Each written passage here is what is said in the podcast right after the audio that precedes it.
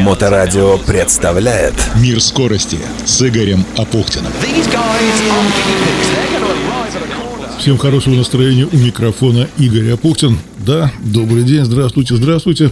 Программа «Мир скорости» сегодня и снова о Дакаре, подводя уже итоги прошедшему Дакару, который оказался совершенно неожиданным. Об этом уже довольно много написано в социальных сетях, но, честно говоря, я бы хотел отметить несколько моментов вот так вот просто с чистого листа. Конечно, самый крутой момент, который был на этом Дакаре, если мы говорим о наших, это, конечно, экипаж Марии Опариной и Андрея Рудницкого, которые ехали в легких легких прототипах. И вот буквально пару дней назад Мария написала в Фейсбуке пост, в котором она раскрыла самую главную тайну, пожалуй, своего выступления на Дакаре, которая, кстати, объясняет ее 26 место. Ну, во-первых, на Дакаре финишировать это само уже по себе почетно, а вот то, что Мария финишировала на нем, да еще и со сломанной рукой, и вот я сейчас смотрю ее Фейсбук и читаю, Мария пишет, сейчас уже можно совершить некий каминг-аут, но перед тем, как это вы прочтете, хочу сразу уточнить, я специально не рассказала про это раньше, потому что не хотела жалости, сочувствия, еще очень переживала, как отнесутся к этой новости мои родные, и пилот Анвар Эргашев, за которого я еду этот Дакар.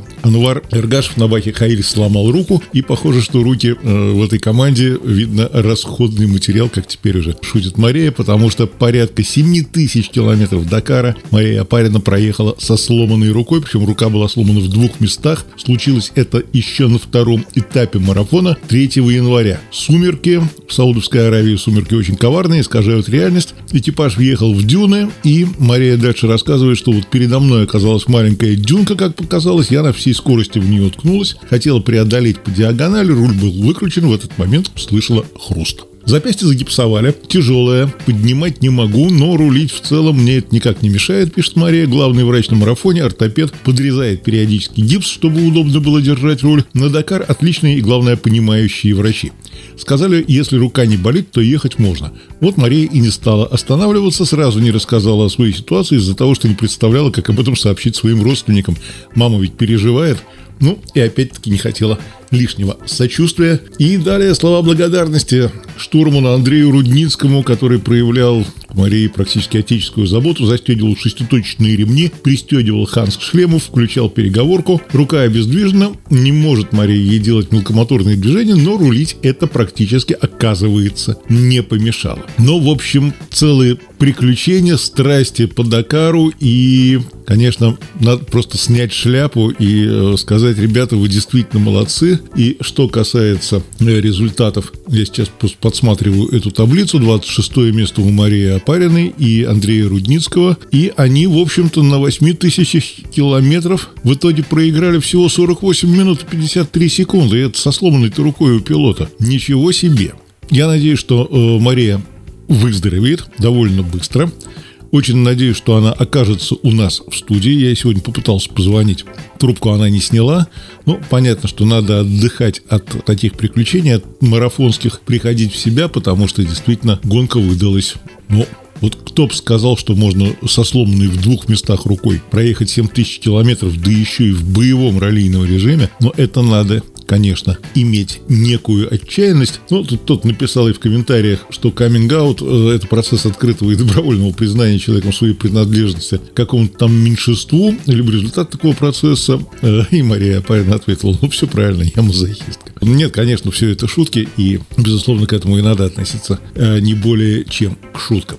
Что касается зачета автомобиля, то, конечно, Владимир Васильев очень сильно в итоге-то и не порадовал. Где-то он оказался у нас в итоге очень далеко от лидеров, хотя в какой-то момент он ведь шел в десятки сильнейших. Но в итоге финишировал-то этот экипаж Владимир Васильев и Олег Куперенко 63-м. И проиграли они лидеру по Дакару час 8 минут 25 секунд. Да, очень жаль, поскольку все-таки Владимир Васильев какое-то время шел действительно в десятке лучших гонщиков.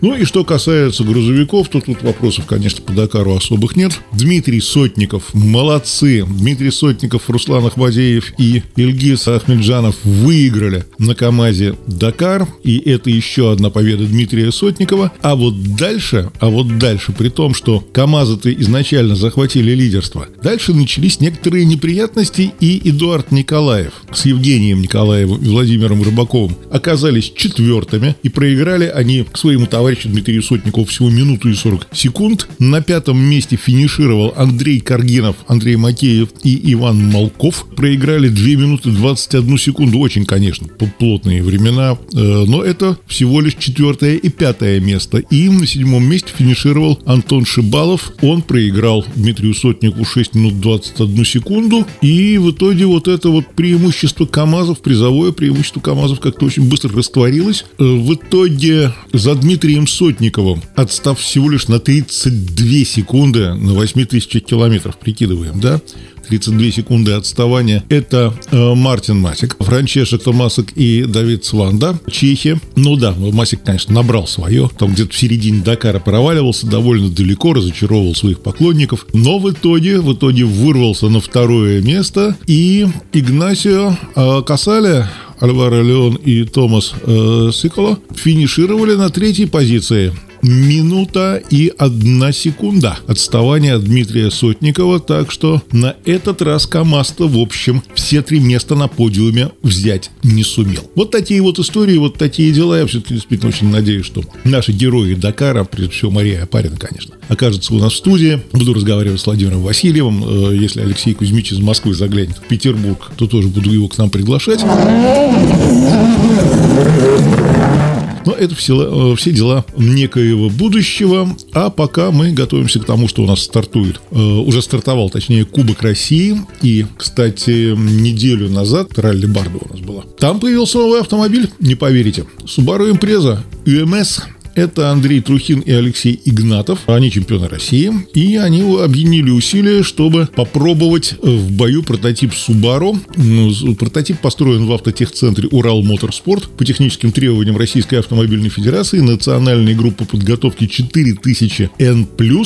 И на э, ралли Барда спортсмены проехали 181 километр гоночной дистанции по дорогам Пермского края, взяли четвертое место в абсолюте и попробовали Subaru Impreza UMS в действии. От идеи создания до выезда прототипа на первые тестовые километры прошло 11 месяцев, 5 из которых ушли на подготовку кузова, разработку новых деталей переднего подрамника и деталей подвески. Три недели, ну почти три недели ставили каркас безопасности, затем красили все поверхности отдельные кузовные элементы, ну и дальше это уже сборка и установка всех компонентов готовое шасси. И самое главное, чего хотели добиться ребята, построить автомобиль для ралли с использованием современных технологий, на котором можно выступать в высших российских сериях в абсолютном зачете. Посмотрим, может быть, на этом автомобиле удастся поехать и куда-нибудь в Европу. Не так давно я разговаривал с Алексеем Лукойником, который в этом, в прошлом, точнее, теперь уже году, стал бронзовым призером чемпионата Европы.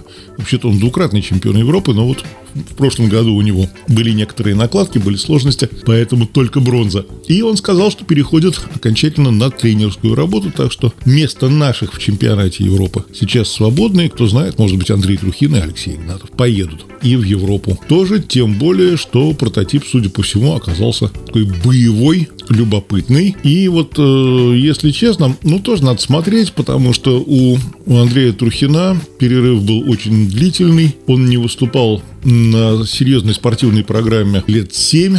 На Subaru вообще последний раз 12 лет назад ездил. Конечно, не забыл, как все это надо делать, но тренировки нужны. И вот теперь появился такой любопытный прототипчик. Посмотрим, что из этого будет.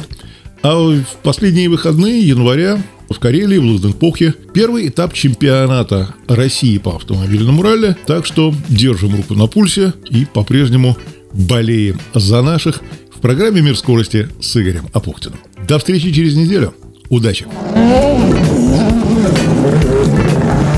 «Мир скорости» с Игорем Апухтиным. На Моторадио.